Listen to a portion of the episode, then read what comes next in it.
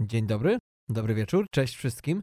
Tu Darek, jest środa 7 lutego 2018 roku, a ja zapraszam Was na pierwszy w tym roku półodcinek nowojorski. Oprócz standardowego działu premier, czyli filmów, które wejdą do polskich kin już za dwa dni w piątek 9 lutego, dzisiejszy odcinek będzie nieco inny, jak sama nazwa wskazuje, bardziej refleksyjny, do czego przyczyniły się dwa seriale – Pierwszy z nich to uznana produkcja stajni Netflix pod tytułem The Crown o perypetiach panującej już od wielu dekad brytyjskiej monarchini Elżbiety II. Drugi natomiast to serial stacji Amazon, można powiedzieć w pewnym sensie alternatywa dla Netflixowskiego Czarnego Lustra. Mowa tutaj o serialu Philip K. Dick's Electric Dreams na podstawie opowiadań autora, którego zresztą twórczość przyczyniła się do powstania m.in. takiego dzieła jak słynny łowca androidów Ridleya Scotta. Także tyle tytułem wstępu, kochani. Zapraszam serdecznie na około godzinną audycję. Przyjemnego słuchania.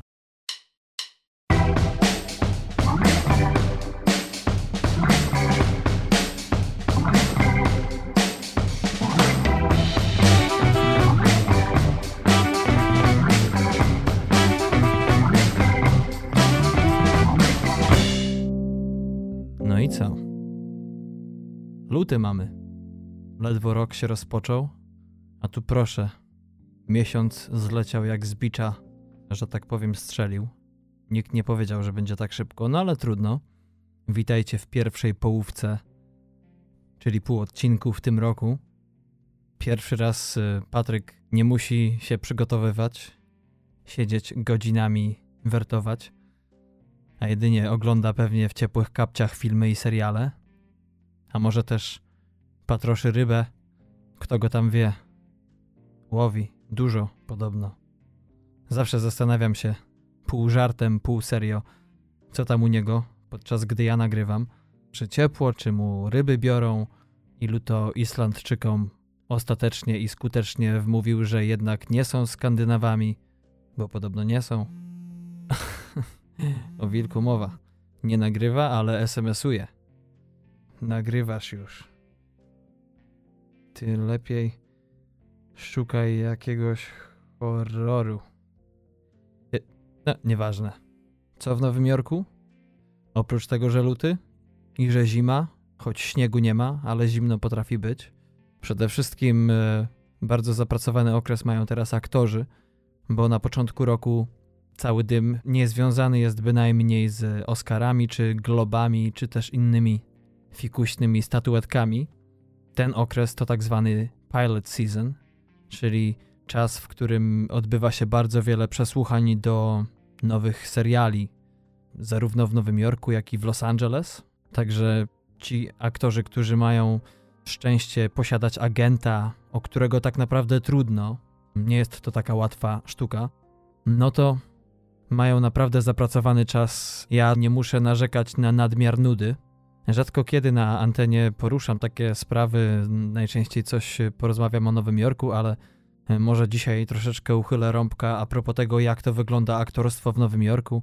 Otóż, jak się ma agenta, to ma się jakikolwiek start, jeśli chodzi o jakieś ważniejsze role, i najczęściej nagrywa się w domu na komórkę scenariusz. Zazwyczaj ja przynajmniej dostaję na dwa dni lub na dzień przed, także to zawsze jest szybka piłka i dość krótka. Tak to wyglądają przesłuchania do filmu czy telewizji. Jest sporo studenckich produkcji w Nowym Jorku, wiele uniwersytetów, ludzi, którzy się kształcą w tym kierunku. Także jak ktoś chce demówkę, to tam się najczęściej uderza. No a teatr to, jak ktoś nie ma agenta, to chodzi na zbiorowe. Przesłuchują nie tylko teatry broadwayowskie, które głównie poszukują piosenkarzy, a potem tancerzy, ale też off-Broadway, a także największe teatry z całych Stanów Zjednoczonych. Dlatego, jeżeli ktoś y, no, chce pracować po całym kraju, to najlepiej, jeżeli wyląduje w Nowym Jorku. Mówi się, że Hollywood to stolica filmowa, ale już na naszych łamach często poruszaliśmy takie tematy jak Atlanta, która staje się drugim w zasadzie po Hollywood centrum filmowym. Sporo się również w Luizjanie kręci filmów no ale Nowy Jork również nie pozostaje w tyle. I z tego co mi się wydaje, to nawet chyba większość seriali w Stanach Zjednoczonych właśnie pochodzi z Nowego Jorku. a przynajmniej tutaj odbywa się główny casting do nich. Tak to w skrócie wygląda. Tutaj aktor nie może być pewny swojego zawodu przez to, że tylu jest kandydatów i tyle ról. To zwykło się rzec, że zawodem aktora w Stanach Zjednoczonych jest chodzenie na przesłuchania, a jak coś skapnie, to to już jest e, wisienka na torcie, tak zwany bonus. Nie ma w tym krzty przesady. Sporo trzeba zrobić tutaj, sporo się nachodzić, sporo napoznawać ludzi, żeby coś z tego wyszło. No jak wiadomo w życiu, trzeba być dobrym, ale przede wszystkim liczy się kto kogo zna. Bo jeśli ma się wejścia, to talent bywa tak naprawdę takim niezbędnym minimum, a do tego dochodzi no nie tylko znajomość z tym czy tamtym, ale też polityka, w sensie sztywne reguły castingu i często nie przebacza. On y, potrafi być bardzo precyzyjny, a im bardziej precyzyjniejszy, tym potem aktorzy często mają pretensje, o, dlaczego nie ja, byłem idealny. No tak, ale widzisz, potrzeba było aktora, który miał sześć palców u lewej stopy, a nie pięć. Czasami bywają takie sytuacje, może nie aż tak abstrakcyjne, ale za wiele nie brakuje. Oprócz tego co? Pies się uspokoił, żona nadal w delegacji służbowej, więc pełna laba, można dowoli chodzić do pracy. Żałuję tylko, że przez te przesłuchania mało tak naprawdę jest czasu na podcast, któremu tak naprawdę poświęca się większość zdecydowaną wolnego czasu. No a i książki się by poczytało. Ostatnio wpadła mi w rękę heroina Szczepana Twardocha. Książka dość popularna i bardzo głośna ostatnimi latami w Polsce. No ale niestety. Zresztą to tak chyba jest w dzisiejszym świecie, który zdaje się pędzić do przodu coraz szybciej. Że nie ma już czasu na czytanie książki, że maksymalnie pół godziny dziennie to jest to, a kiedyś się czytało jak głupi. Potrafiło się obrócić książkę w jeden dzień, bo miało się taki dzień. Teraz zazwyczaj jak jest wolne, to czas jest na pomalowanie mieszkania, na załatwienie spraw urzędowych albo na sen, bo czasami naprawdę pada się na pysia. Kochani, w dzisiejszym odcinku będzie dość refleksyjnie, stąd też yy, ten tytuł.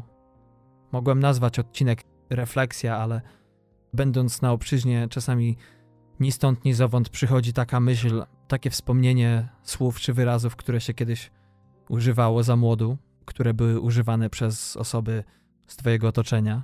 Ja wychowałem się na zachodzie Polski, także z takich e, naleciałości to pamiętam tylko Cajmer i Huncwot. Macie takie słowa, co? Które kiedyś się używało, a dzisiaj nie. Na przykład dziś już się nie powie, jak się czujesz klawo. No, ja czasami próbuję to uskutecznić po angielsku.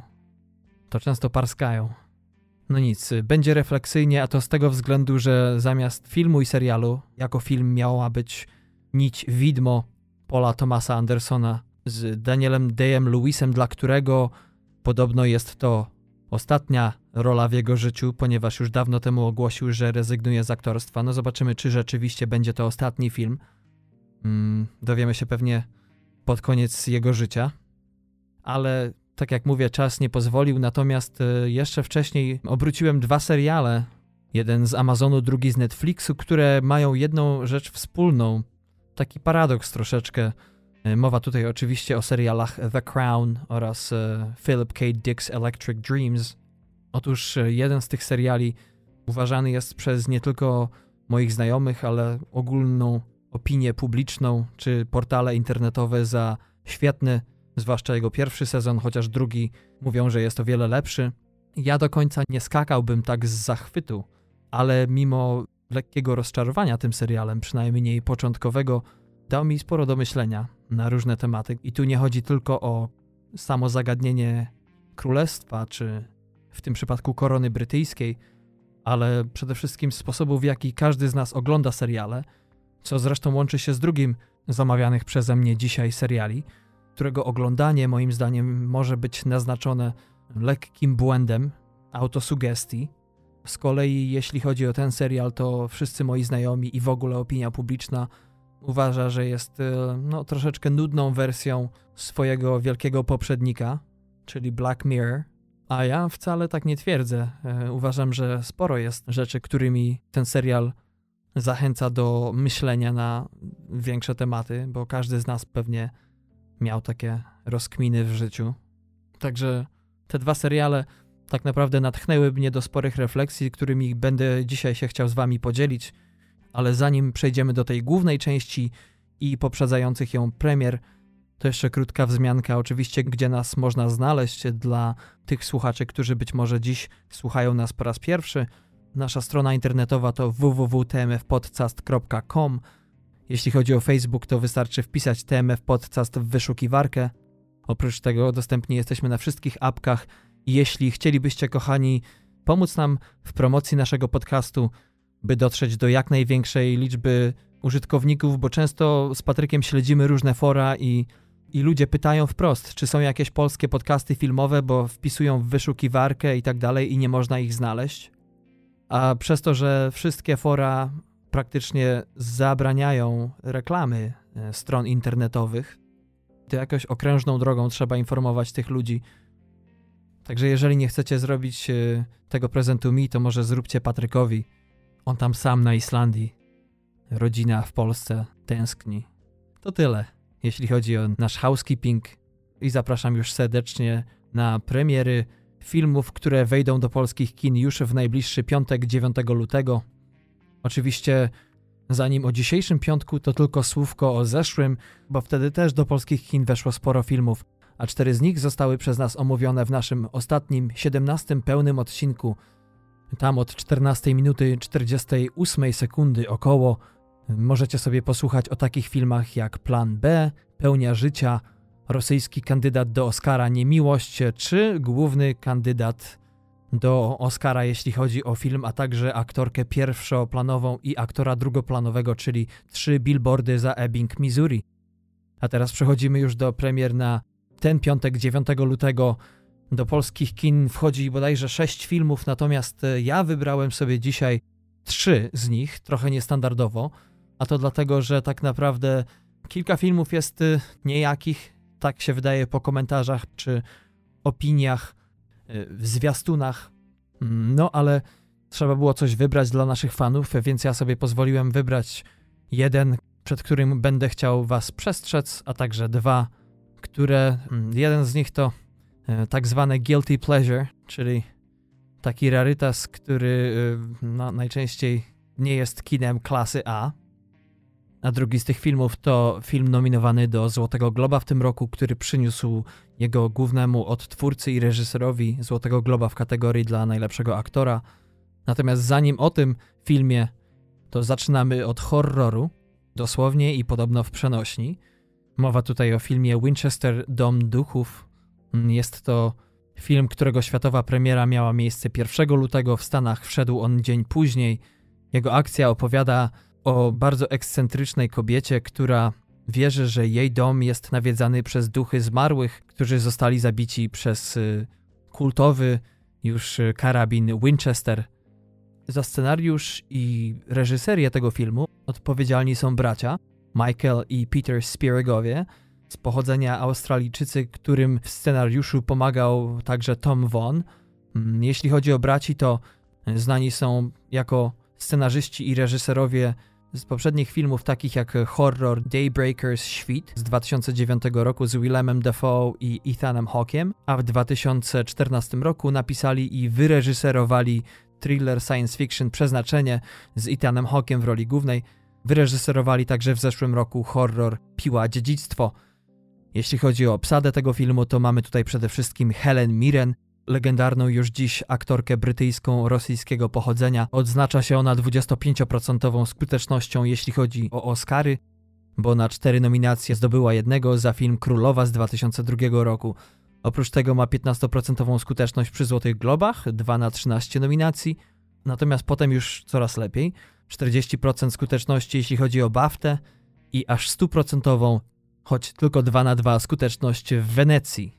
Mm, jeśli chodzi o filmy, w których wystąpiła, to ostatnio był to film biograficzny Trumbo J.R. Roacha z 2015 roku z Brianem Cranstonem e, czy Louisem C.K. w rolach głównych, a także thriller wojenny Niewidzialny Wróg Gavina Huda z tego samego roku, który notabene był ostatnim filmem nieżyjącego już Alana Rickmana.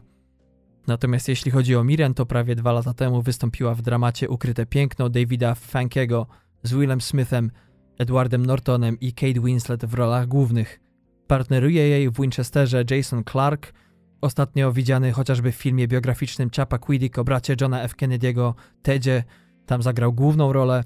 Jedną z główniejszych zagrał również w dramacie Mudbound reżyserii Dearies, film produkcji Netflixa, który zyskał aż cztery nominacje do Oscara, co mnie bardzo cieszy. O tym filmie mówiłem już w 15,5 odcinku z 5 grudnia, także zapraszam serdecznie przy okazji do tego odcinka. Natomiast sporą rolą dla Jasona Clarka, choć w filmie, który nie do końca się udał, był to film biograficzny kryptonim dla uściślenia. W tej nazwie były cztery same H, w tym trzecie samo H. Uważni pewnie wychwycili w mig, było z małej litery.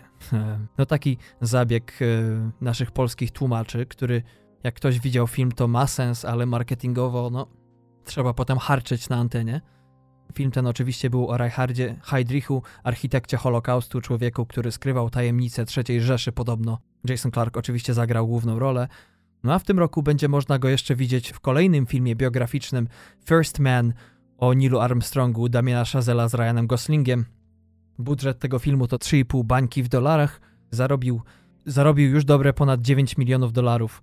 Jeśli chodzi o ciekawostki, to e, posiadłość, w której dzieje się akcja filmu, istnieje naprawdę i znajduje się w mieście San Jose w stanie Kalifornia, ale ten dom w rzeczywistości jest zbyt ciasny, by można było swobodnie filmować tam sceny. A druga rzecz jest taka, że producent filmu Lionsgate wykupił prawa do filmowania i fotografowania tej posiadłości, dlatego też turyści, żeby hmm, ich zdjęcia nie konkurowały z filmem. Chociaż e, nie wiem, czy do końca byłaby to konkurencja, czy, czy nie bardziej reklama w dobie mediów społecznościowych i szybkiego hashtagu. No ale trudno. Jeśli chodzi o krytykę, to IMDb daje temu filmowi 5.4, a na Rotten Tomatoes 44% widzów było zachwyconych, natomiast y, aż 9% krytyków. Oskarża się ten film o tanie chwyty, o to, że nic ciekawego nie wnosi. Natomiast ja lubuję się w negatywnych opiniach na temat filmów yy, i lubię sobie zawsze wynaleźć jakieś cacko, jakiś cytacik. Tym razem też mi się poszczęściło i oto on, e, pewien krytyk tak oto wyraził się, tak oto podsumował ten film. Stwierdził, że akcja pędzi szybko ku końcówce, po drodze wywracając wszelkie motywy i zaniedbując swoich bohaterów, jakby film nie mógł się doczekać, kiedy będzie już po wszystkim. Brawo, Jasiu. Czas trwania filmu to 99 minut. Nie polecam szczerze. Znak braku jakości 50% TMF-u. Kolejny film to już wspomniane przeze mnie Guilty Pleasure, czyli trzecia, ostatnia część trylogii Nowe oblicze Greya, melodramat produkcji amerykańskiej, którego światowa premiera jutro 7 lutego w Belgii, natomiast w Stanach również wychodzi w piątek. No cóż, nie jest to mój film.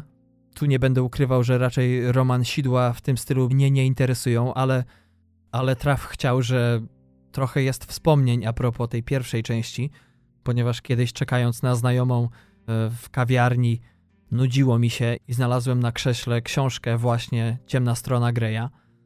Miałem jakieś 5 godzin do przylotu koleżanki, więc y, obróciłem ogromną część, sporą naprawdę część książki i czytało się tak dobrze, że potem musiałem lekko, jeżeli nie zrewidować, to przynajmniej zastanowić się no, nad y, tym, co tak naprawdę lubię czytać. Bo do tej pory jakoś nie wydawało mi się, że coś takiego zaintrygowałoby mnie, a czytało się tak szybko jak y, Kod Da Vinci, kiedy wyszedł.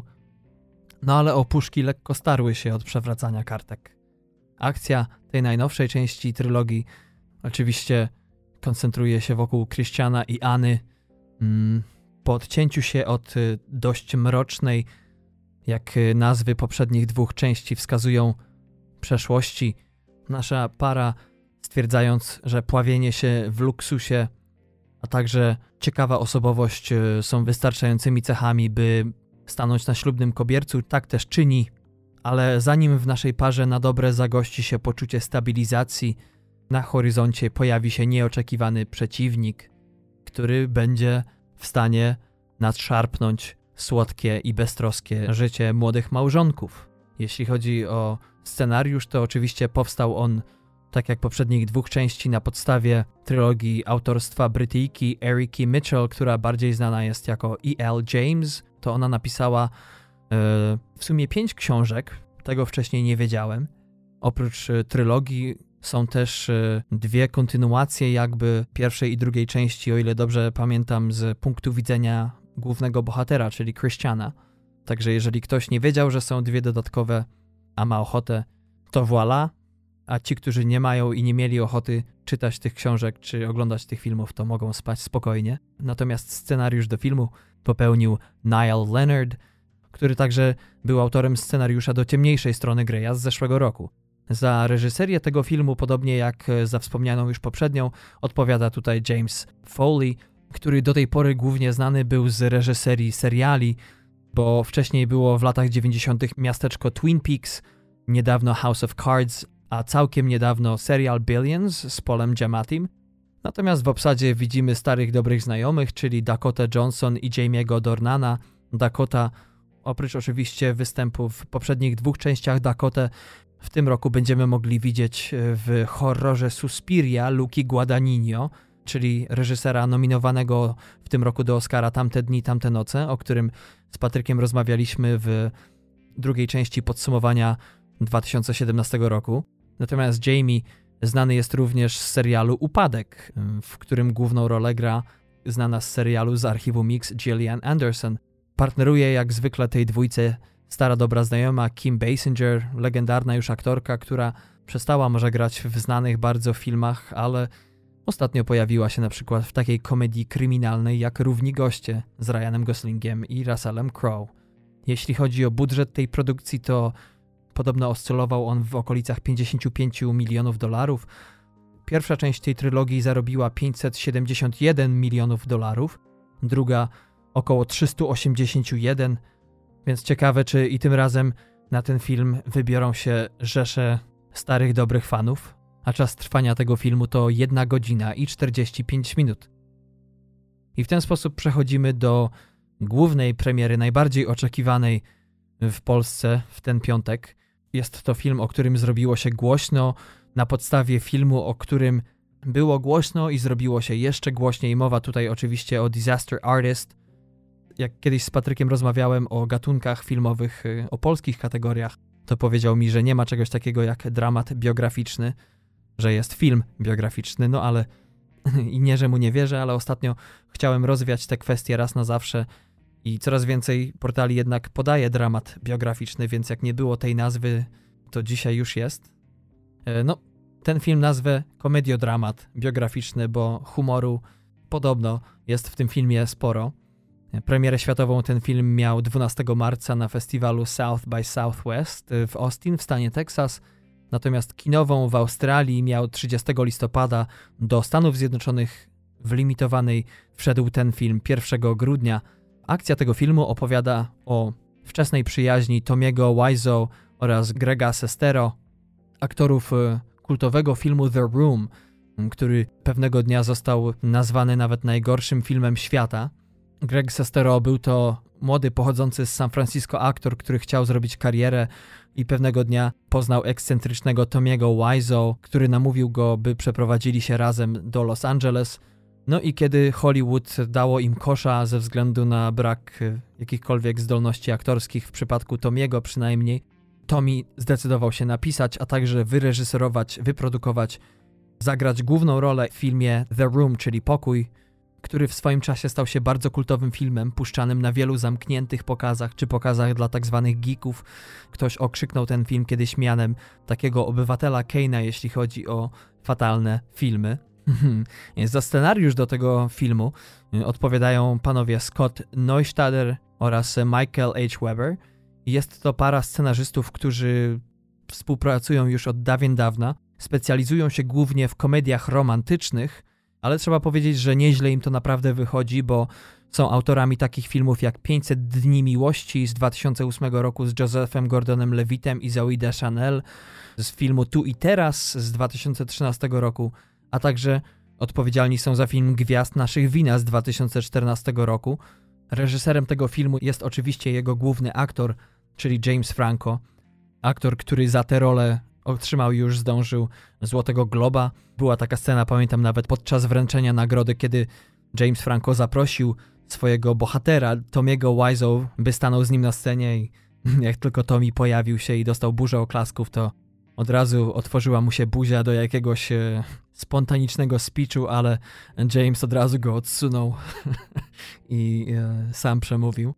E, myślałem, że padnę, jak to zobaczyłem.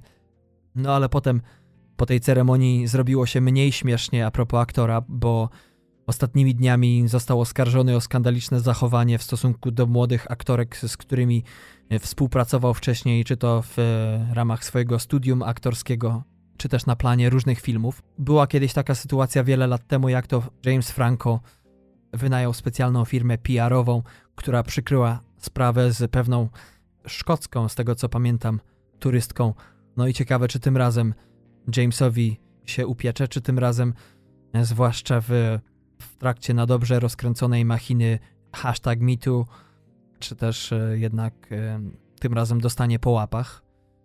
James Franco jest dosyć zapracowanym aktorem i bardzo często występuje w różnego rodzaju niezależnych produkcjach, z których też bardzo wiele produkuje.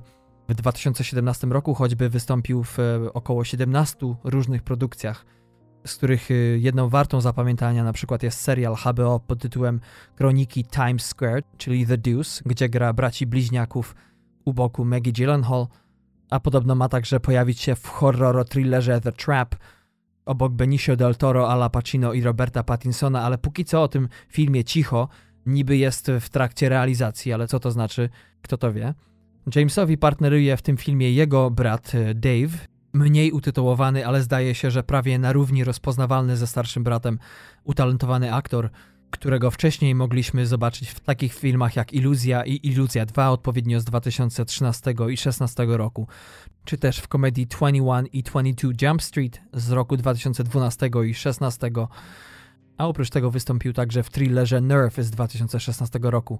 No i Dave oczywiście gra tutaj e, rolę Grega, czyli nowego przyjaciela Tomiego ekipę aktorską, jeśli chodzi o najbardziej rozpoznawalnych aktorów, ale także główne postacie dopełnia Seth Rogen, przyjaciel Jamesa i od Spliffa i od scenariusza, który wcześniej wystąpił w komedii Sąsiedzi z 2014 czy jego kontynuacji z 2016 roku, e, ale myślę, że jego takimi najlepszymi rolami były przede wszystkim e, ta z komediodramatu Pół na Pół, świetnego filmu z 2011 roku z Josephem Gordonem Levitem, a także Steve Jobs z 2014 roku, w którym to Seth zagrał współtwórcę firmy Apple, geniusza od strony technicznej, czyli Steve'a Woźniaka. Budżet Disaster Artist wyniósł około 10 milionów dolarów, a póki co film zarobił już 27, z czego 21 w Stanach Zjednoczonych. No i cóż, y, oczywiście film ten, jak wspomniałem, oparty jest na The Room, którego wyprodukowanie kosztowało 6 milionów dolarów. Początkowo zarobił podobno około 2000, natomiast y, od momentu, kiedy Disaster Artist pojawił się na ekranach, zarobki tego w cudzysłowie kultowego szajsu mm, sięgnęły już około 9 milionów dolarów, z czego 3 na DVD. No nieźle. Chyba nie ma lepszego wyniku na świecie, jeśli chodzi o film fabularny. E, film, któremu IMDb daje 3,6, no można go porównać do takiej powiedzmy amerykańskiej śmierci w Wenecji. Z tym, że no, nikt tu nie umiera, a dookoła też jakoś e, sucho. Cóż, to mi to bardzo ciekawa postać. Wariat, nie wariat, podobno pochodzenia polskiego, ale jego autentyczny i świetnie odwzorowany w filmie przez Franco akcent naprawdę mętli w głowie. Nie wiadomo skąd jest, skąd miał pieniądze na ten film, ale cóż, dzisiaj jest osobą kultową. Jeśli chodzi o Disaster Artist, to ratingi naprawdę ma świetne. Prawie 91% krytyków na Rotten Tomato wychwala ten film. Jeśli chodzi o widzów, to jest to 88%, a także IMDb daje mu 7,8. Jeśli chodzi o moją ocenę natomiast, to cóż, nie będę ukrywał, mam tu naprawdę spory orzech do zgryzienia, zresztą mówiłem o tym też y, w trakcie drugiej części podsumowania zeszłego roku, że ciężko się ogląda kogoś, kto świetnie odwzorowuje fatalne aktorstwo, bo wtedy no, mnie przynajmniej zaczęło nudzić. Wszystko stało się przewidywalne, a w pewnym momencie nawet y, naprawdę, naprawdę irytujące. Także ja mógłbym dać temu filmowi 9, 10, ewentualnie na 15. Nie wiem, może jeszcze raz będę musiał ten film obejrzeć. Może nie byłem w sosie, może skarpety uwierały. Ciężko powiedzieć. Zresztą to ciekawe nawiązanie do już tematu, o którym wspomniałem, czyli do tego, jak my oglądamy seriale, ale, ale cóż, wracając jeszcze do Disaster Artist, to film ten trwa godzinę i 43 minuty. No i wydaje mi się, że to tyle, jeśli chodzi o premiery na 9 lutego. Zapraszam jeszcze raz na naszą stronę internetową do posta z dzisiejszym odcinkiem. Tam znajdziecie nie tylko linki do informacji o tych filmach, ale także trailery. A teraz już przechodzimy żwawym krokiem do głównego dania dzisiejszego półodcinka, czyli do seriali, które połączyła, jak już wspomniałem na początku, rozkmina, głęboka refleksja na kilka tematów. Pierwszy z tych seriali to The Crown, który przynajmniej według Filmwebu nie ma polskiego odpowiednika. Jest to serial, którego premiera miała miejsce 1 listopada w Wielkiej Brytanii w 2016 roku, natomiast w Stanach Zjednoczonych wszedł trzy dni później. Serial ten dostępny jest na Netflixie dzisiaj. Serial, który opowiada oczywiście o królowej Elżbiecie, począwszy od momentu tuż e, przed objęciem przez nią korony brytyjskiej po śmierci swojego ojca, króla Jerzego VI. Jest to serial, który stworzony jest przez Petera Morgana, a Peter jest e, dość znanym twórcą, jeśli chodzi o filmy przede wszystkim. Do tej pory był nominowany dwukrotnie do Oscara za scenariusze do filmów Frost Nixon i Królowa z Helen Mirren. Oprócz tego z tym ostatnim filmem zdobył także Złotego Globa i główną nagrodę podczas festiwalu w Wenecji. W dorobku swoim ma również trzy bafty. No a znany jest e, oprócz dzisiejszego serialu także za takie filmy jak Ostatni Król Szkocji, czy też był producentem wykonawczym filmu Szpieg z 2011 roku z Gary Oldmanem. E, a, no i jeszcze jest e, przecież film biograficzny Kochanice Króla z 2008 roku. Serial ten jest naprawdę doceniany, jeśli chodzi o internet, ponieważ e, jedno to ratingi na portalach internetowych, ale nagrody też mówią same za się. Serial ten zgarnął dwa Złote Globy w 2016 roku dla aktorki Claire Foy i za serial – Drugi sezon natomiast zdobył tylko dwie nominacje. Oprócz tego, oprócz tego The Crown ma również w dorobku trzy nagrody Emmy z 2017 roku, a Claire Foy dwukrotnie z rzędu, w tym i w zeszłym roku, zdobyła główną nagrodę Gildii Aktorskiej w Stanach Zjednoczonych, która wcześniej widziana była m.in. w filmie Polowanie na czarownicę z Nicolasem Cage'em z 2011 roku, czy w serialu Wolf Hall Amazonu z 2015 w tym roku będziemy mogli ją widzieć w filmie First Man Damiana Chazela, zdobywcy Oscara za La La Land y, z Ryanem Goslingiem, który będzie grał Nila Armstronga, a w dodatku właśnie teraz w polskich kinach grany jest film Pełnia Życia, w którym gra jedną z dwóch głównych ról. Jest ona rzeczywiście ozdobą tego serialu. Tutaj trzeba powiedzieć, że obsada naprawdę jest prima sort. Są to bardzo utalentowani i świetnie dobrani aktorzy. Rolę męża królowej Elżbiety, księcia Filipa gra Matt Smith, który znany najbardziej jest z serialu Doctor Who, a także legendarny aktor, zdobywca dwóch Złotych Globów i dwóch nominacji do Oscara, John Lithgow, który najbardziej znany jest e, z filmów takich jak Interstellar, Czułe Słówka czy Raport Pelikana, ale też w swoim dorobku ma również e, filmy e, z ciutkę innej kategorii, takie jak Pitch Perfect 3 czy Co wiecie o swoich dziadkach. Aktor ten gra w tym filmie oczywiście postać Winstona Churchilla. No i cóż mogę powiedzieć o tym serialu? Kiedy ja zacząłem oglądać ten serial, to stwierdziłem szybko, że co prawda akcja nabiera rozpędu, to jednak naprawdę nie jest e, wolny od lekkich grzeszków, łopatologii, zbytniej dosłowności, czasami po prostu zbytniej sceniczności, ustawienia pewnych wydarzeń. No i w ogóle sama tematyka wydaje mi się, że grała dużą rolę w tym wszystkim. No bo niby dlaczego miałbym być zainteresowany tym, co się dzieje z królową, czy, czy, czy jej koń wygrał dzisiaj na wyścigach, czy książę Filip znowu na nią krzywo popatrzył, co mnie to interesuje. Ale w pewnym momencie trochę mi się to przestawiło i w momencie, kiedy zapomniałem o tym wszystkim, ten serial przestał być dla mnie tylko opowieścią o blichtrze i coś się we mnie przestawiło i zacząłem patrzeć na ten serial pod zupełnie różnym kątem, a mianowicie pod kątem tego, jak bardzo krępujące jest być królem danego państwa w dzisiejszych czasach. Kiedyś król mógł sobie pozwolić na o wiele więcej rzeczy, zanim tak naprawdę musiał paktować z parlamentem. Przeciwnicy Donalda Trumpa zauważają nawet, że on to powinien był się urodzić królem kilka wieków temu. Wtedy miałby idealne pole do popisu. Ale mówiąc już całkiem serio, analizując sobie te wszystkie zagadnienia czy problemy, o których ten serial opowiada, a trzeba powiedzieć, że zespół scenarzystów odpowiedzialnych za ten serial to są ludzie, którzy słyną z tego, że dość e, dogłębnie potrafią zagłębiać się w biografię, w historię. Także niekoniecznie są to ludzie wścibscy, którym imponuje plotka. Patrząc na to, co się dzieje i na te wszystkie wybory, które nasza królowa, hm, nasza brytyjska i miliona Polaków e, musi się zmierzyć, naprawdę jej nie zazdroszczę.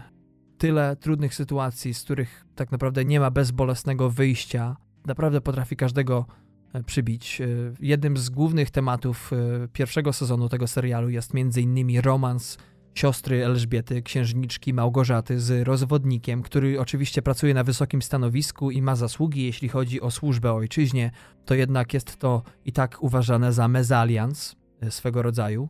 No i siostry, które kiedyś poprzysięgły sobie nie dopuścić, żeby coś wtargnęło je rozdzieliło, stają przed naprawdę bardzo trudnym wyborem. Także to jest jedna z tych rzeczy, które kładą się cieniem na cały ten zaszczyt bycia głową E, imperium jeszcze wtedy brytyjskiego.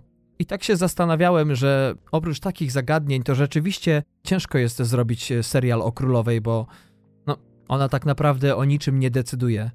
E, głównie w zasadzie chodzi o to, przynajmniej jeśli chodzi o pierwsze dwa sezony tego serialu, żeby postępowała tak, aby nic nie schrzanić. Można byłoby na przykład zastanowić się i zrobić e, no, na przykład sześć odcinków półtora godzinnych w jednym sezonie, ale w tym przypadku albo trzeba by było zatrudnić scenarzystów, którzy tak naprawdę wycisnęliby tę koronę do ostatniej kropli, napakowując serial dramatycznymi momentami, ale że to jest mega trudno, to albo po prostu trzeba by było wcisnąć więcej motywów e, historycznych, jakichś zagadnień związanych z Wielką Brytanią, z parlamentem, ale wtedy to już by się zrobił serial o nieco innej optyce i zamiast e, The Crown, czyli korona, Taki serial powinien by się wtedy nazywać, nie wiem, Elżbieta, ale głównie parlament. Zresztą teraz ta korona słabo mi pasuje do tego serialu, w sensie, gdyby być nieco sarkastycznym czy cynicznym, to można by powiedzieć, że zamiast korona powinien się nazywać kajdanki. Mówiłem już o bardzo dobrym aktorstwie w tym serialu, zarówno jeśli chodzi o postać królowej czy księcia, ale tutaj chciałbym wyróżnić jeszcze jedną aktorkę, a mianowicie Vanessa Kirby, która gra wspomnianą już przeze mnie księżniczkę Małgorzatę. Wcześniej tę aktorkę można było widzieć w filmie Everest na przykład. W tym roku wystąpi także w filmie Mission Impossible Fallout. Tutaj ta aktorka gra naprawdę świetnie, zjawiskowo i idzie to naprawdę w parze z naturą Małgorzaty, która przynajmniej według jej biografów, pragnęła błyszczeć i w przeciwieństwie do Elżbiety idealnie odnajdywała się na salonach. Niestety, ze względu na to, że jest tą drugą, to chcąc nie chcąc musi żyć w cieniu królowej, a że ta królowa niejako sama żyje w cieniu, to ten cień Małgorzaty naprawdę musi być e, piwnicą. Może dlatego tyle tych papierosów paliła. Wielki ukłon dla tej aktorki. Moja ulubiona scena z nią związana to ta, kiedy Królowa z mężem, księciem Filipem, wyruszają w tournée objazdowe po, po całym Dominium, a księżniczka Małgorzata ma wtedy pełnić rolę takiej zastępczyni królowej, pokazywać się na salonach, przyjmować gości, pogłaskać dziecko, wziąć na ręce kota. Świetnie jej to wychodzi. Te sceny może grzeszą lekkim, lekką sztucznością, ale chyba tym, co najbardziej doskwiera mi w tym serialu, to nie ta okazjonalna sztuczność tu i ówdzie, ale postać e, Winstona Churchilla. I tutaj mam problem, bo nie wiem, czy tak naprawdę to John Lithgow, a raczej scenarzyści nie najlepiej napisali tę postać. Ni to on jest za stary, jak na problemy zdrowotne, które miewa, no ale też ni to śmieszny. Sceny z nim mają, tak mi się wydaje przynajmniej czasami, naprawdę niezły potencjał komediowy, ale wychodzą dość dziwnie, tak jakby no, nie wiadomo było tak naprawdę, gdzie ta scena miała pójść i poszła gdzieś w lewo. Z drugiej strony może to o to chodziło, może rzeczywiście takie relacje były między premierem a królową. Była to przecież dość niecodzienna sytuacja, bo królowa w tym przypadku to nie była dostojna dama, no ale dostojna nie panienka, ale młoda osoba. Zresztą Elżbiecie w pierwszych latach jej królewia nadano przydomek Shirley Temple na cześć oczywiście słynnej gwiazdy amerykańskiego kina, którą podobno Elżbieta chyba bardziej w serialu niż w rzeczywistości e, przypominała.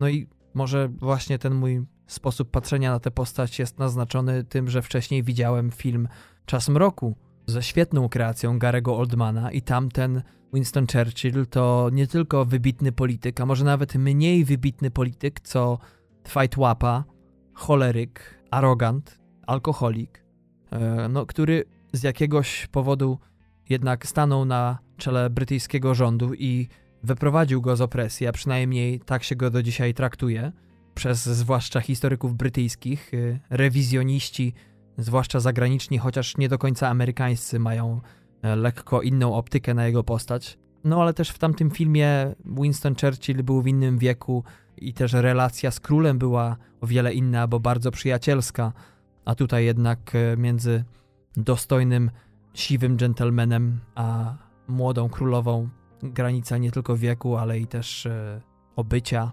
jest e, niewspółmierna. No tak czy siak na IMDb serial ten oceniany jest na 8,7, Filmweb daje mu 8,2, ale przy tylko 25 tysiącach głosów, więc albo ludzie po prostu, którzy obejrzeli ten serial, zapomnieli na niego zagłosować, albo rzeczywiście ten serial aż tak nie jest znany w Polsce. Coraz więcej osób ma Netflix, także jeżeli nie mieliście okazji jeszcze, to zapraszam. Do tej pory wyszły dwa sezony tego serialu. Claire Foy gra główną rolę tylko w pierwszych dwóch, ponieważ y, twórcy tego serialu chcą objąć y, w trakcie bodajże ośmiu chyba planowanych sezonów wszystkie dekady panowania królowej Elżbiety. Także tutaj planują być wierni również y, zmianom czasowym i fizycznym, które przechodzą wszyscy bohaterowie. Także może być to coś ciekawego. Rzadko bywa tak, że więcej niż jedna postać grana jest przez więcej niż jednego aktora. No ciekawe jak to będzie. Ciekawe kto zagra rolę księżnej Diany, kiedy do tego dojdzie. Ciekawe co ten serial powie o tamtych latach. Sporo czasu minęło już i dokumentów sporo się nakręciło, ale Zobaczymy, jak ten serial poradzi sobie z tym zagadnieniem. To tyle, jeśli chodzi o The Crown. Jeszcze raz zapraszam serdecznie, abyście zmierzyli się z moim punktem widzenia. Może macie podobnie, bo mnie takie rzeczy najczęściej właśnie zajmują. Czy mój sposób patrzenia na coś jest właściwy, bo jako aktor przede wszystkim, no także współprowadzący podcast, e, to takie zagadnienia stają się bardzo ważne, typu trzeźwość właśnie oceny. I czy można, zwłaszcza siedząc w tym zawodzie, oglądając coś być i krytykiem i też widzem. I czy jest między tym jakaś różnica? Czy też po prostu każdy gdzieś przypada inaczej na tym spektrum od y, totalnego dyletanta po znawcę? I czy znawca rzeczywiście istnieje? Tyle z filozofii, jeśli chodzi o The Crown. Przechodzimy już do drugiej połówki głównej części naszego dzisiejszego półodcinka, czyli do serialu produkcji Amazon pod tytułem Philip K. Dick's Electric Dreams – Serial, który oczywiście powstał na podstawie opowiadań słynnego, nieżyjącego już amerykańskiego pisarza, który zmarł notabene w rok urodzin moich i Patryka, czyli w 1982 roku, w wieku 54 lat. Był to pisarz, który bardzo często pisał o monopolistycznych korporacjach. Poruszał także tematy rządów autorytarnych, czy też alternatywnej świadomości czy rzeczywistości. Jeśli chodzi o początki jego twórczości, to były dość słabe, y, no i w pewnym momencie autor ten nałogowo zaczął używać nie tylko narkotyki, ale także alkohol i w jego najbardziej płodnym okresie, w ciągu dwóch lat, napisał, uwaga, 60 opowiadań i uwaga, 11 powieści. E, chciałoby się powiedzieć, że no, Gdyby legalne było promowanie narkotyków, to jego podobizna to hmm, byłby marketingowy strzał w dziesiątkę. Hmm, wielu ludzi zarzucało mu, że, że był chory psychicznie. Jego biograf nieoficjalny zaprzeczał temu. Twierdził, że był to po prostu człowiek bardzo ekscentryczny, może nawet o dwubiegunowych skłonnościach, ale nie był wariatem. No nie wiem jak to było, ale znalazłem taką informację ciekawą a propos tego pisarza.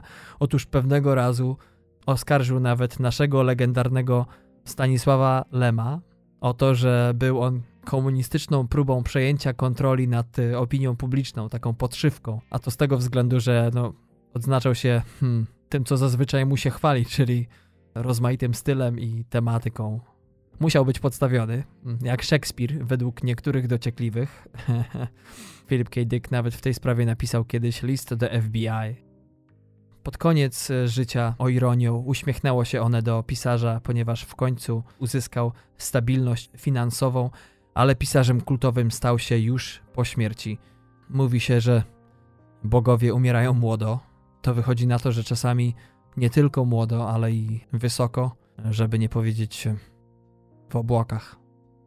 Premiera tego serialu miała miejsce 17 września 2017 roku, natomiast w Stanach Zjednoczonych wszedł on do internetu 12 stycznia tego roku. Jest to 10 odcinków. E, najbardziej znani aktorzy z tego serialu to m.in. Janelle Monet, znana m.in. z filmu Ukryte Działania, która występuje w odcinku numer 2. Słynny już e, Brian Cranston, znany głównie z serialu Breaking Bad, występuje w trzecim odcinku całkiem świetna rola, a Steve Buscemi występuje w odcinku numer 4. To są ci najbardziej znani aktorzy w tej serii. No i cóż, w odróżnieniu od The Crown, tutaj nie tylko osoby z mojego otoczenia, w tym moja kochana żona, ale także i krytyka nie otacza tego serialu jakimś wyjątkowym splendorem. Te ratingi są całkiem przeciętne. IMDb to bodajże 7.2. Ach, no i zapomniałem oczywiście jeszcze powiedzieć, że Philip K. Dick nie tylko napisał Człowieka z Wysokiego Zamku, który dał podwaliny pod inny serial Amazonu, The Man in High Castle, opowiadający o tym, jak to wojna została wygrana jednak przez oś i e, świat został podzielony między Japonię a Trzecią Rzeszę z malutkim pasemkiem, który biegnie przez środek Stanów Zjednoczonych. No i autor ten popełnił również także Androidy śnią o elektrycznych owcach, na podstawie tej opowieści powstał oczywiście Łowca Androidów z 1982 roku z Harrisonem Fordem w reżyserii Ridleya Scotta. Ciężko oglądać taki serial, a, a pewnie jeszcze ciężej rozmawiać o nim po tym, jak widziało się już cztery sezony Black Mirror, czyli Czarnego Lustra, serialu konkurencyjnej stacji Netflix, który właśnie opowiada o zagadnieniach związanych z przyszłością. No ale nie można od tego uciec. Seriale tego typu stały się ostatnio naprawdę moją największą pasją. Zresztą coraz więcej ludzi dostrzega potrzebę zmierzenia się z tak zwanymi e, wielkimi pytaniami dotyczącymi naszej przyszłości. Kiedyś były to bardziej produkcje science fiction, takie jak Star Wars, e, Star Trek, które poruszały no, zawsze aktualne problemy, jak dyktatura, czy w obliczu paniki związanej z zagrożeniem nuklearnym w tamtych czasach, właśnie tematy zniszczenia naszej planety, czy też jej opuszczenie. No a teraz już wchodzą seriale, które bardziej traktują o tej najbliższej przyszłości, bo już teraz się mówi, że żyjemy w przyszłości, czyli mamy w zasadzie wszystko i zanim się obejrzymy, to nasze linie papilarne czy jakiś chip w oku będą służyły jako podstawowa forma identyfikacji. I z tym oczywiście będzie się wiązała cała rzesza zagrożeń, bo na każdą reakcję jest e, kontrreakcja i każdy pomysł ma swój problem. Jednak y, podchodząc do drugiego, kolejnego serialu o tej tematyce, jest o tyle trudno właśnie, że Black Mirror ma ugruntowaną pozycję, że widziało się wiele odcinków, że wiele tematów już się przerobiło i też przyzwyczaiło się także do formy, w której to wszystko jest pokazywane.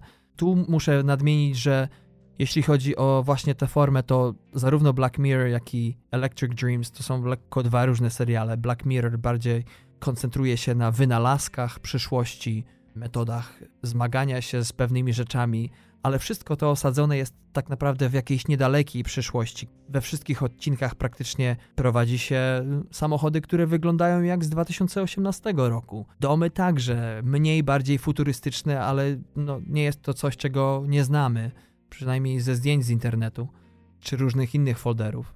A jednak w Electric Dreams mamy tutaj tworzone całe rzeczywistości miasta, przenosimy się bardziej w przyszłość, e, kiedy, kiedy nie tylko mamy cacka, ale kiedy na dobre zagościła sztuczna inteligencja. Jest to temat, który mnie najbardziej frapuje. Czytam o tym masę książek, słucham podcasty, takie jak e, Waking Up with Sam Harris, tu polecam.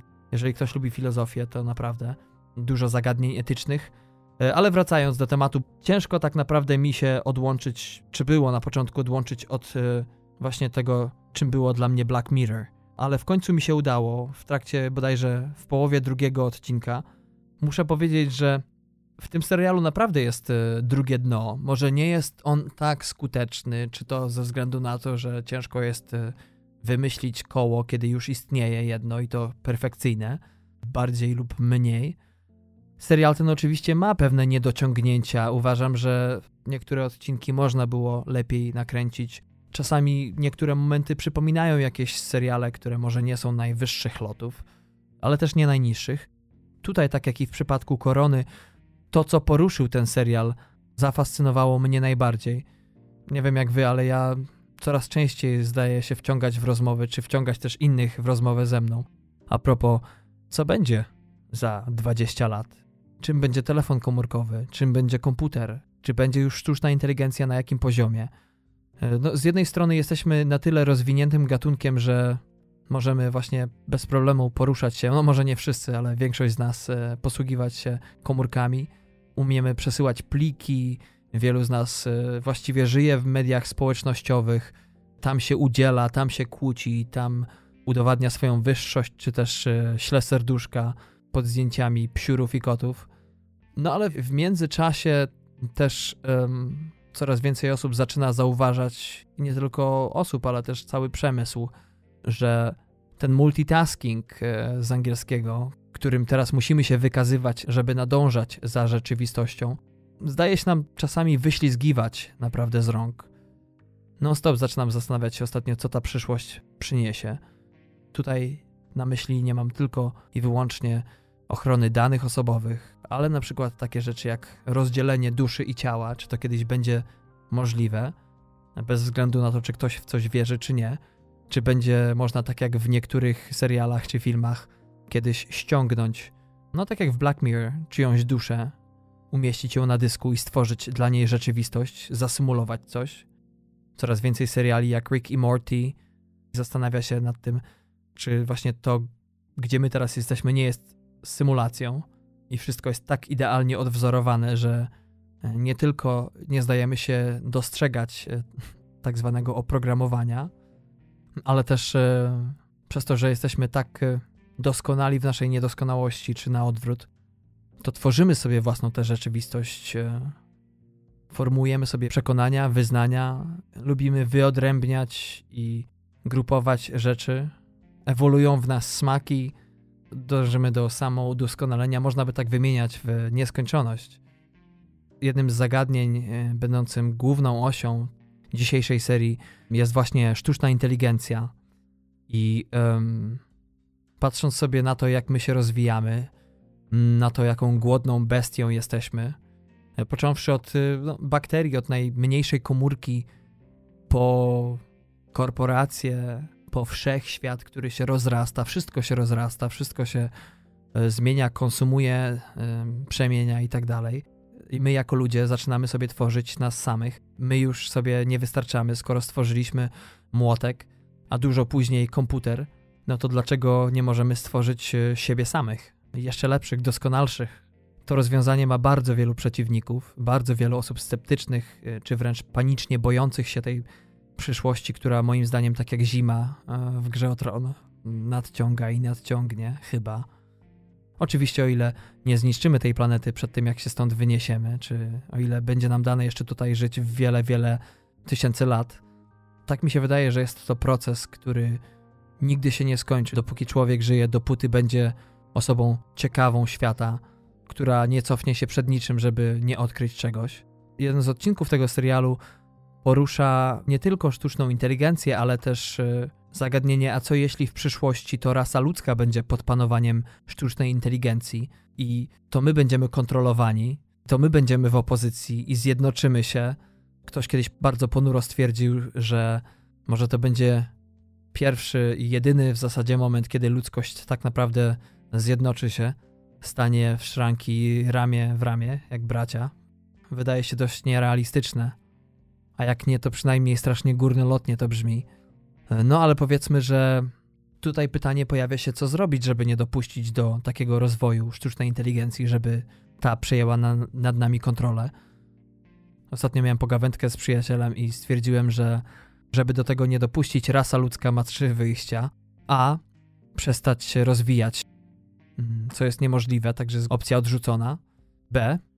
Ujarzmić sztuczną inteligencję, no, skoro my wszystko rozwijamy wszystko czynimy szybsze i lepsze i bardziej złożone, to opcja B odpada. No a opcja C to po prostu w momencie, kiedy dopuścimy sztuczną inteligencję do takiego momentu rozwoju, w którym będzie ona w stanie nam zagrozić. No bo jak wszystko co ludzkie jest obarczone jakimś tam błędem, więc yy, ewentualnie gdybyśmy stworzyli sztuczną inteligencję po tym, jak już będziemy idealnymi, ale wątpię, że to jest możliwe, więc stworzymy tak naprawdę ją pewnie obarczoną jakąś wadą, no to co wtedy, jak się tak stanie, trzeba będzie tę sztuczną inteligencję zniszczyć, czyli pójdziemy na wojnę. Czym ta wojna będzie? Kto to wie? Who knows? Może to będzie wojna tylko w oprogramowaniu, ale nie wiem, czy do tego czasu zniknie broń, raczej nie. Ciekawe, czy w pewnym momencie, o czym zresztą porusza ten wspomniany przeze mnie odcinek, e, rzeczywiście nie trzeba będzie uciec do. Hmm, dziś, jak często komicznych e, scen filmowych, kiedy to e, po prostu ludzie udają roboty. Kto to wie? To właśnie zaprząta mi głowę. Co ciekawe, pierwszy odcinek tego serialu nawiązuje do pierwszego odcinka Black Mirror z ostatniego sezonu, kiedy to mm, za pomocą pewnego przyrządu człowiek jest się w stanie przenieść do wirtualnej rzeczywistości, albo jest to rzeczywistość stworzona na podstawie naszej podświadomości, czyli czegoś, na czym bazują nasze sny, albo jest to oprogramowanie, które pozwala nam na stworzenie świata takiego, jakim chcemy, żeby był my sami, według swoich e, potrzeb i według swojego widzimisię. No i jedna z ciekawych etycznych zagadek, jaka się pojawiła, przynajmniej dla mnie, to to, że na przykład e, będzie można leczyć ludzi w ten sposób. Na przykład, jeżeli ktoś będzie miał jakieś skłonności, których e, nie będzie można usunąć inaczej niż unicestwiając e, danego osobnika, czy po prostu w drodze lobotomii. Żadna z tych opcji raczej nie jest w porządku. To czy na przykład nie będzie można stworzyć e, takiemu osobnikowi wirtualny świat, w którym wyhasa się dostatecznie i dzięki temu zlikwiduje to pewne zachowanie w rzeczywistości. Czy też na przykład, jeżeli ludzie, którzy są agresywni albo na przykład e, nienawidzą swojego szefa, będą po prostu mogli sobie stworzyć rzeczywistość wirtualną, w której stworzą swojego szefa i tam się na nim wyładują, a w życiu codziennym może się uspokoją. Ci, którzy widzieli ostatni sezon Black Mirror, to pewnie wiedzą o co chodzi. No tak tylko mówię, żeby może zachęcić do dyskusji. Także jak będziecie mieli jakieś przemyślenia na temat, e, na te tematy, na te zagadnienia, które poruszyłem w dzisiejszym odcinku, a propos w ogóle obu tych seriali, no i w ogóle oglądania filmów, to Podzielcie się z nami. Zostawcie jakiś komentarz na Facebooku, napiszcie wiadomość. E, będzie nam miło wdać się w dyskusję. Przynajmniej ja zakładam, że skoro mnie się o takich rzeczach śni, to pewnie nie jestem jedyną osobą, która tak myśli, która miała podobną, mm, że tak powiem, rozkminę. Zapraszam serdecznie. Jak nie mieliście okazji jeszcze do obejrzenia, a macie możliwość obejrzenia tego serialu, czy Black Mirror na przykład, to uczyńcie to bez względu na recenzję. Bo tak jak mówię, ja praktycznie non-stop mam wątpliwości, czy coś, co oglądam, rzeczywiście mi się podoba, czy to rzeczywiście jest dobre i coś, co mogę wam z pełnym sumieniem polecić, czy nie. Jak macie ochotę zmierzyć się z czymś e, dyskusyjnym, to naprawdę warto. I to chyba będzie na tyle, jeśli chodzi o dzisiejszy odcinek, kochani. Ci, którzy spodziewali się bardziej gadki o serialach czy filmach, e, wybaczcie, tak mnie dzisiaj poniosło, a że w naszych półodcinkach mamy zupełnie inną dowolność artystyczną, to tak się dzisiaj zrobiło. Zresztą tak naprawdę te półodcinki to jest taka możliwość dla mnie, jak i dla Patryka, żeby stały się one bardziej nasze, indywidualne. No bo nasz podcast e, już sporą przeszedł ewolucję i pewnie jeszcze będzie przechodził. Jesteśmy, kochani, bardzo Wam wdzięczni za wszystkie ściągnięcia, za wszelkie lajki na Facebooku, a tam ich jest już ponad 760 bodajże, o ile dobrze pamiętam. To nas motywuje do jeszcze dalszej pracy. Dla nas jest to wielka frajda e, móc polecać Wam filmy, które gdzieś tam wynajdziemy, a także seriale, które mm, mamy okazję oglądać. Dla pilnych i uważnych powtarzam jeszcze raz nasze adresy Moniuszki 45, mieszkania 15, E, nie, www.tmfpodcast.com, na Facebooku TMF Podcast, tak samo na Instagramie. Jesteśmy dostępni na wszelkich apkach, czy to macie telefon z systemem Android, czy też marki Apple. Dostępni jesteśmy także na YouTubie, na SoundCloudzie, a także w katalogu podstacja.com. Na Facebooku posty z najnowszymi wieściami ze świata filmu i serialu, a także trailery i filmiki krótkometrażowe na www. Posty z naszymi odcinkami, kopalnia wiedzy a propos filmów i seriali, które poruszamy na łamach e, TMF-u. To tyle na dzisiaj. Za tydzień pełny 18 odcinek. E, już z Patrykiem mamy wybrany dla Was film, a będzie to animacja. Dziękuję za dzisiaj. Trzymajcie się ciepło. Miłego tygodnia, miłego weekendu. Cześć.